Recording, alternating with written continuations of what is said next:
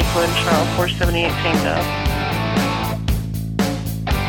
Thank you for joining us on Inside EMS. Now the always entertaining Chris Cebollero and the Ted Nugent of EMS, Kelly Grayson. It's time once again to go inside EMS. You know, I'm Chris. This is Kelly. Let's just go down uh, re- just a really quick introduction. We always go through this big, elaborate, formal introduction, but uh, you know, this is the Chris and Kelly show, the Chris and Kelly Inside EMS show. So here he is right now, Kelly Grayson. Kelly, how are you doing? I'm I'm capital, man. How was that, man? Just a little brief, quick, little in and out, right? Dude, who who are you? I don't know, man. I'm, Chris Cebollero. I'm what making- happened to the carnival barker showman? I.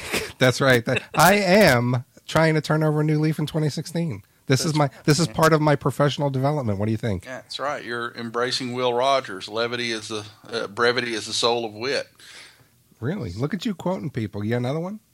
No, uh, there was an old man from Nantucket. No, let's us. Uh, uh, no, no, no. So we had a really good week. We had some really great uh, uh, comments from our last show, and uh, you know I think that it was really awesome. You know to have a guest on, and it was one of our listeners. It was just one of those things where, you know, it, passing in an email, we talk. We were talking about. Uh, you know, this would be a really good topic, and, and one of the things that we've done, Kelly, is we want to give people the opportunity to come and and and share their thoughts and share their knowledge because you and I have said it before. This is their show, and we uh, are not the only people with opinions. and, and probably better than ours too. There's Yeah. probably some out there that are better than ours, but we did get a couple more emails this week. Uh, so let me go ahead and we pulled some out so we can talk about them. So I'm going to go ahead and turn the show over to you before we get into the news, and uh, let's hear what the listeners have to say. Yeah, one of our one of our listener emails comes from Matthew Romei, who uh, said, "Chris and Kelly, I found it interesting that your need for driver's education was discussed in the same show as you highlighting people going to jail for Medicare fraud. Um, it may sound like a stretch, but you get for get what you pay for. If reimbursement is going to be so low, how do we justify training drivers and hire enough crews to do the job uh, to avoid lights and siren transports on everything? In other words, he's he's he's pointing out that that often in uh, with EMS reimbursement so low that it drives uh, the decision making process on uh, to be as as cost effective as possible, and, and that's one reason many systems do lights and sirens transports on everything is is not so much for patient care, but for unit hour utilization and turning their ambulance as quickly as possible. I think that's one of the reasons that uh, uh, New Orleans Health Department. Uh, transports everything lights and sirens. Uh, and he, he points the finger at, at reimbursement being so low and margins being so thin to, to actually make it pay. Do you, you buy that, Chris? So I mean, a couple things that I think reimbursement is is is reimbursement is what it is. I mean, it's not decreasing in any way right now for mm-hmm. EMS. We do have to be able to find the ways that we find new funding models now as we start to see a decline in what we're going to be able to collect for fee for services. Now, and just for the people that are out there listening, a little background, and we've talked about it. Right now, you go to somebody's home, you give them care, you put them on a stretcher, you take them to the hospital, we're able to bill for that service. That's a fee for service. But when we do things like, you know, treat no transport and treat people with D50, treat them with albuterol, and we do that on the scene, we don't get reimbursed for that. Uh, We'll send a bill to the house, but if they don't pay, then they go through whatever processes you guys have. And that's really where that challenge is. So right now, the money that we're making, the money that we're able to make is the money that we've been making, you know, all this time. But that is now going to start to dwindle. When we start to talk about if our role is to deliver the highest quality of patient care, we have to be able to have the tools necessary to do our jobs to do that. That's driver training. That's making sure that the clinical department isn't the first thing that's cut, the clinical education. Making sure that we have professional development plans for our clinicians who are able to now grow what their uh, strengths are and, and or, or polish what their strengths are and grow what their weaknesses are. So the money is still there. It's what we're doing with it not the right thing. You know, he, he goes on to state in the in the email uh, that he was told on hiring at a private EMS uh, agency that runs 911 calls that everything gets transported lights and sirens, that every patient gets O2, IV, monitor, 12 lead EKG, and D stick. And he responded with, uh, "Can I have that in writing?" Which apparently they didn't give him. Um, but I think that highlights the problem more than than actual uh, cost savings or, or, efficiency. It's just lowest common denominator thinking. They don't trust you to to think. Um, they don't trust your clinical skills. Uh, they look at you rather than as uh, a caregiver. Uh, you are simply a vehicle to generate revenue.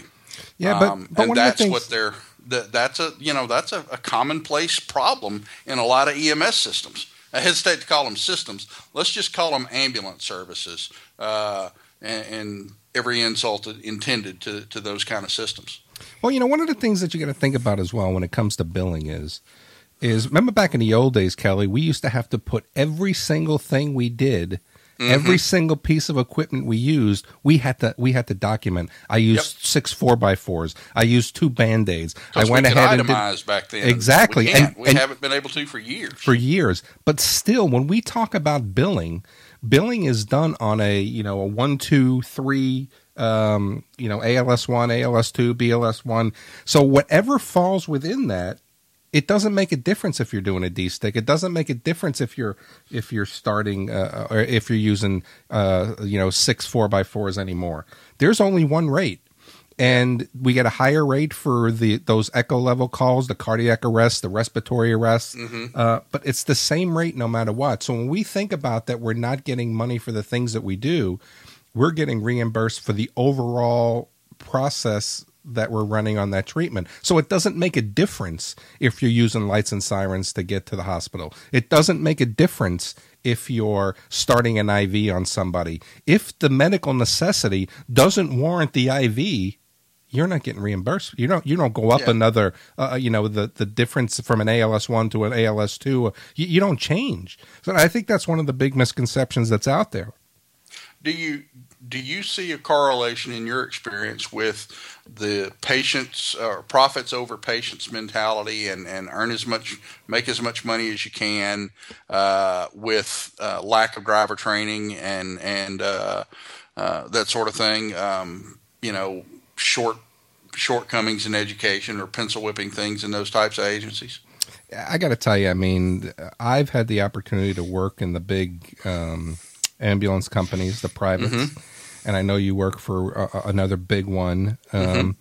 And you know, earlier in the career, you start to think that the organizations don't really care about patient care as much as they care about the P and L, the bottom line, and what that looks mm-hmm. like. Now, they're not going to come out and say that because they'll tell you that their business is patient care, but their yeah. but their I guess actions will show yeah. that it it is you know secondary to making the um, you know making that P and L look good. You got to remember, yeah. I mean, these guys who are running these companies, they got to answer for what that bottom line looks like. Basically, what I'm saying is is that uh, you know there are companies out there that make X amount of money per month to deliver the service.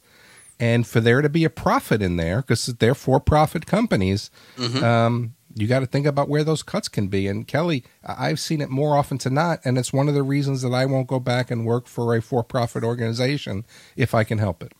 You know, I, I I've spent my career working for for-profit EMS agencies. Uh, some good, some bad. Some were small with a whole lot of heart, and some were great, big, huge conglomerates who only cared about the bottom line.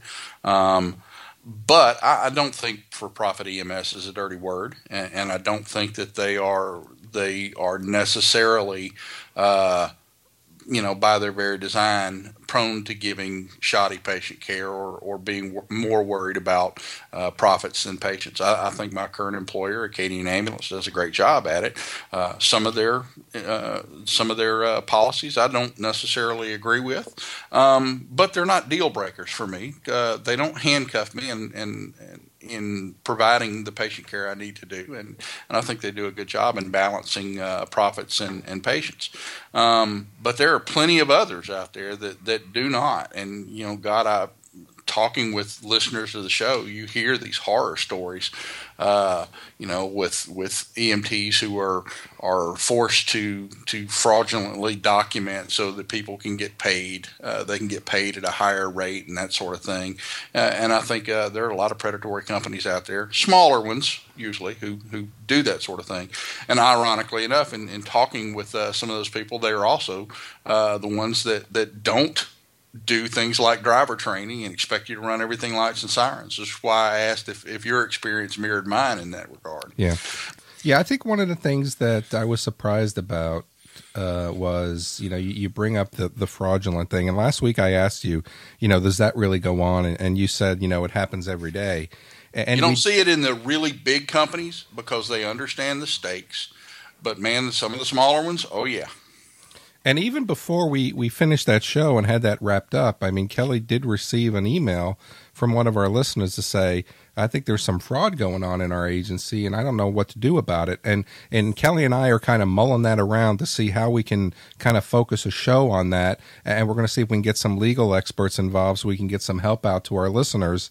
Um, but, you know, I, I, guess you were right, man. I guess this is pretty prevalent and uh, it might be something we got to address. Yeah, yeah, it is. Uh, that's that's a show in and of itself. But we've got another another listener email. Chris, why don't you uh, tell us about that one? Yeah, we got another uh, we got another email, and I'm sorry, I'm not gonna I'm not, I'm sure I'm gonna butcher this name, but uh, I'm gonna say it's his first name's Ishan. Would you say that it's Ishan? Yeah, Kelly? okay. so. so he's an EMT uh, martial artist, and he thought that a video to Kelly uh, would be interesting. Uh, kind of bring some uh, light to, you know, we've talked about arming our EMTs and paramedics.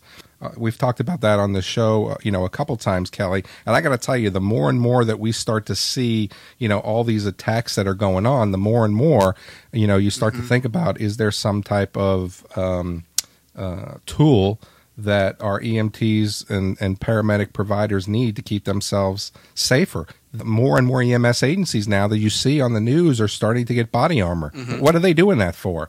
So it, it, seems that it's only a matter of time before you're going to start to see some type of uh, uh, arming of our providers if things are going to start to get bad. Mm-hmm. I mean, is is it a bad thing now to to deputize the the EMTs and the paramedics and teach them a little bit about law enforcement and teach them a little bit about self defense and teach them a little bit about uh, you know how to handle these weapons? I don't know, but uh, we certainly appreciated Sean sending us his uh, his email, and I'm really interested. I'm sure he is too about what you think about it. Well, you know the the the video link that he sent was uh, it's an old one, uh, been around the internet quite a while, but it's the basis for uh, law enforcement teaching in in their academies uh, that a, a knife wielding attacker within 21 feet is an imminent and lethal threat um, because they can generally get to you and open you up before you can uh, clear your holster. Uh, and and uh, martial artist Dan Inosanto demonstrates that multiple times throughout this training videos. It looks like circa 1980s. I've seen it a number of times. But uh, Sean makes a good point that you know in the close confines of an ambulance cab, if uh, if an attacker is armed, um, you know you're you're going to get hurt whether you're whether you're wearing a, a, pistol or not, you're going to get hurt unless you have some type of uh, open hand uh, martial arts training, some self defense training. You're probably going to catch some knife wounds. Um, but I, I, think he also makes some some assumptions that that I don't necessarily uh, agree with. Uh, number one, that uh, we would be openly armed. I, I don't think uh, open uh, carry uh, for EMTs is much of a deterrent. Cops get shot all the time, and they're openly carrying with, with badges and symbols of authority. Um, I don't think that uh, increasingly now that that EMS is, is, no longer viewed as non-combatants, and we're losing our our um, non-combatant status in the eyes of, of some of the people who would do us violence. Um, and I certainly don't think that carrying a weapon on our hip visibly uh, would deter an attack. Um, and he, he rightfully points out that that uh, or not just him, but but others have rightfully pointed out that an that an openly carried weapon in the back of an ambulance, um, unless you have specific training in weapons retention, and a good retention holster, you don't have a gun. We have a gun. So what about we meaning the patient and you? Right, right. it's just a matter of who's controlling it right now.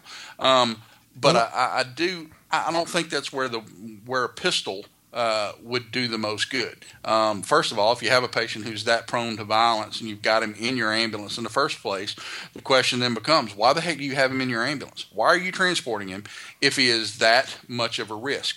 Uh, have you assessed him and, and not found weapons on him before you even loaded him? Uh, why did you load him if he was that violent? That's something that, that uh, Kip points out in, Yeah. in his uh, in his classes is that it's not our job to restrain people and to and to uh, um, put people in custody. Uh, so that that's the fallacy number one is that we're fighting with someone who doesn't want to be there in the back of our ambulance. I don't think that's where a where a pistol would uh, or a, any type of handgun would would do us any good.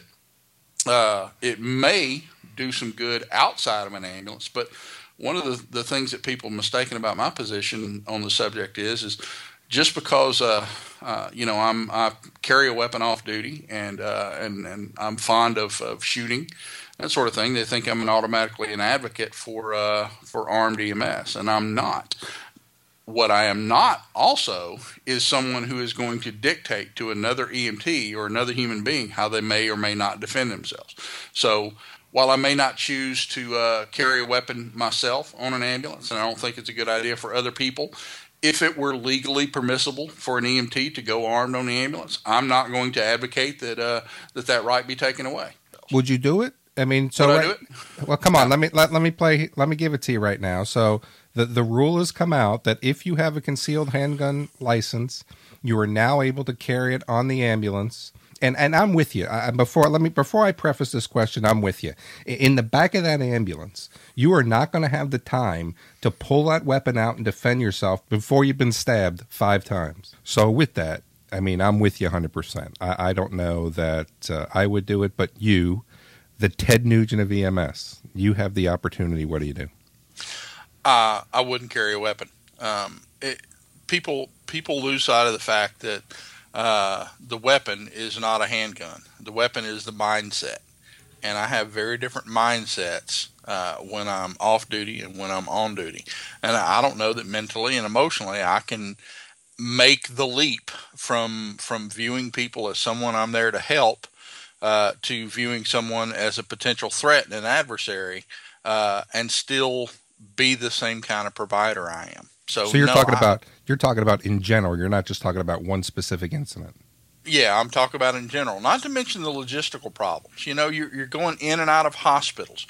You're going in and out of jails and sally ports. You're going in and out of all sorts of restricted buildings where where they commonly ban the carry of firearms. I know they allow police officers in those buildings, but those are commissioned police officers. Uh, you know, in their in their normal duties, uh, whereas effectively an EMS uh, personnel would probably be considered a private citizen uh, uh, carrying a concealed firearm, uh, which would make them prohibited in most cases. But aside from that, it's you know the Marines had a had an excellent uh, saying in that regard. They said, you know, be polite, be courteous, have a plan to kill everyone you meet, um, and, and that is essentially what you have to do when you are carrying a concealed weapon off duty uh, you have to be in some degree of, of alertness and cataloging people as potential threats. Um, it's not to say that you're you're constantly um, you know in condition orange or, or condition yellow, but you do have to size people up and categorize people a little differently than if you were on an ambulance. And, I'm just not ready to uh, potentially go from uh, taking someone that I was called there to help and then looking at them as a as a adversary or a threat that I may have to kill. Um, just not ready for that, and Right. and I don't know that that many people who who uh, advocate carrying on an ambulance have made that mental decision uh, either. So for me, no, I would not carry a weapon on the ambulance. However, if it were if it were legal for other people, I wouldn't I wouldn't question their right to do so. Right. So Oh, interesting, interesting. But uh, since we've spent a lot of time uh, on these two emails, and we do appreciate it, so you guys out there, Kelly always gives you the, you know, the address at the end of the show. Send your comments to the show at ems1.com. We enjoy reading them. You know, we we talk about them, um, you know, during the week, and then we pick some out and we talk about them, and we really appreciate that. But Kelly, since we're getting up there in time, let's do one news story. You got one for us? Yeah, this one comes out of Lorain, Ohio, and it's one that warms the cockles of my evil little heart. A man who filmed a crash scene was sentenced to jail. Uh, this is one of these bystanders filming, but with a twist. And wait a minute, wait a minute. We're allowed to film. They're allowed to film. You, I mean, that's their right to film, though, isn't it? Yeah. What are you talking about here? Yeah, we we are, except for in this instance, and this is. Oh, this so there's more. So there's more. Yeah, there's okay, more to the story. But wait, there's more. That's who are you? You're the Paul Harvey of Inside EMS. And now for the rest of the story. Paul Pelton, 41 years old, filmed the scene of a crash that killed a young man, a 17 year old man named Cameron Friend, and severely injured his friend Zachary Gooding instead of helping the victims. Okay, not only was this guy a, a scum sucking human being for filming in the first place, but he filmed rather than help them.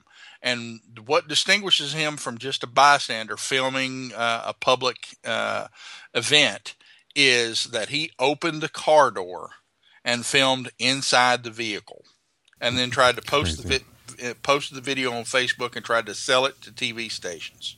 Nice. Um, uh, and he uh, he took a plea deal, which in my mind is is extremely light. He was only only got 30 days in jail and a 250 dollar fine.